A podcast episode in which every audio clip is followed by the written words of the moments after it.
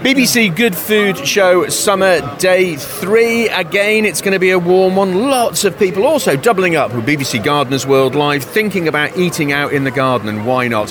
Kevin Edge, that's one of your specialities, isn't it? Barbecue here with Weber. Um, what are the big things that people need to think about when they're barbecue, Kevin? The big thing to think about is um, controlling your temperature in your barbecue, uh, making sure everything's cooked properly by using a temperature probe. We sell them here at the Weber stand. Um, and just have fun. Just enjoy it. Get out there and enjoy it with the family. Now, there's lots and lots of ways of, of setting your barbecue up and alight, isn't it? And many people, it's, it's, a man thing. The man goes out and he spends hours and then it goes out. Yeah. So, what's the correct way and the, the best type of coals to use, first of all? Let's start at basics. There's, um, you've got a choice of lumpwood or briquettes, depending on if you're doing straight gridding, I would recommend lumpwood. If you want to keep things going for a bit longer, briquettes tend to work better, they tend to have a bit longer burn. Um, and then talk about indirect and direct grilling.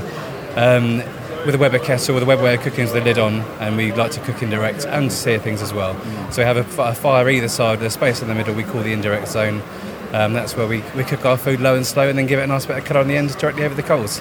Now, if you go to a garden centre or a supermarket, there's um, a bewildering array of different types of coals. Some are already impregnated with something that helps them burn. And, and yeah. I mean, are they a good idea or do they smell of sort of the, the fuel? Yeah, no, we don't recommend those. A good quality lump of charcoal is the best way to go, or briquette definitely. Right. Stay away from the stay away from the forecourt, definitely. and, and, is it is it a good idea to use a, a firelighter, or, or, as I was once shown, to use some sort of kindling and make a little little tower in the middle, and then put yeah, your bricks you on top? Absolutely, can do. We actually sell um, uh, chimney starters, which is what we recommend. Um, so if you come over and see us, we can show you how they work. But they're um, essentially you put your charcoal in there and put a little firelighter underneath it, and you'll have hot, hot charcoal ready to go in 20 to 30 minutes. And, and, that's a critical thing, isn't it? You've got to wait until yes. the flames have gone because it's the heat, not the flame, that you want. Absolutely, absolutely. Yeah, you want a nice white ash covering over your over your charcoal before you start cooking. Okay. So next big thing, of course, is that people chuck some chicken on. Mm-hmm. It's burnt on the outside, yep. not cooked in the middle, with consequent health problems. How yep. do we overcome that? Well, as I mentioned about the indirect method of cooking, so we put our chicken on. You can either sear it first or sear it at the end. What I prefer to do um, we put it indirect and not directly over charcoal. Um, we cook it for probably 20 to 30 minutes. Again, that's why we recommend to use a, a temperature probe to ensure it's cooked and not overcooked as well. Um, and yeah, just you do it that way. Cook it indirect with a bit of sear to give it a bit of colour at the end, and guaranteed perfect, perfectly moist chicken every time. Now I can guarantee this weekend there will be lots of sausages, burgers, chicken, uh, yeah. uh, and, and marinated things going on the barbecue. But that's not the be all and end all, is it? Because you can do great vegetarian stuff on a barbecue. You can do absolutely anything on a barbecue. Just think of it as, as, an oven or a hob at home, and honestly, the world is your oyster. There's nothing you can't cook on a barbecue. Mm. I, I saw somebody once who did a whole leg of lamb in, in the kettle drum type thing, and they had to arrange the coals slightly differently. Just explain right. that method. Um, I guess that would be an, an, indirect way of cooking because a leg of lamb is going to take a long time to cook. Uh, there's various ways. Um, that's probably done like a low and slow type method, I would guess. Um, there's a way of setting up charcoal called the snake method, which we recommend, where you set up your probably briquettes are better because they're more uniform shape. You set them up in a, a ring around the kettle and put a, you light a little fire at one end, and it very gradually then burns around all the charcoal and that can you can go for well 24 hours probably. I don't know. I've never tried it. But there's a there's various methods. Come and have a chat with us and we'll talk you through them. Challenge for, for that one. Yeah. Um, we often see these programs about the Americans who claim to be the best. Yeah. They call it broiling or charcoaling, don't they? And they perhaps go for 24 hours in some of the, these big barbecues. Can can that be replicated at home as well? Absolutely can. Yeah. Okay. There's nothing you can't do. Um, a Weber kettle, for example, is the perfect all-round barbecue. There's nothing you can't cook on it.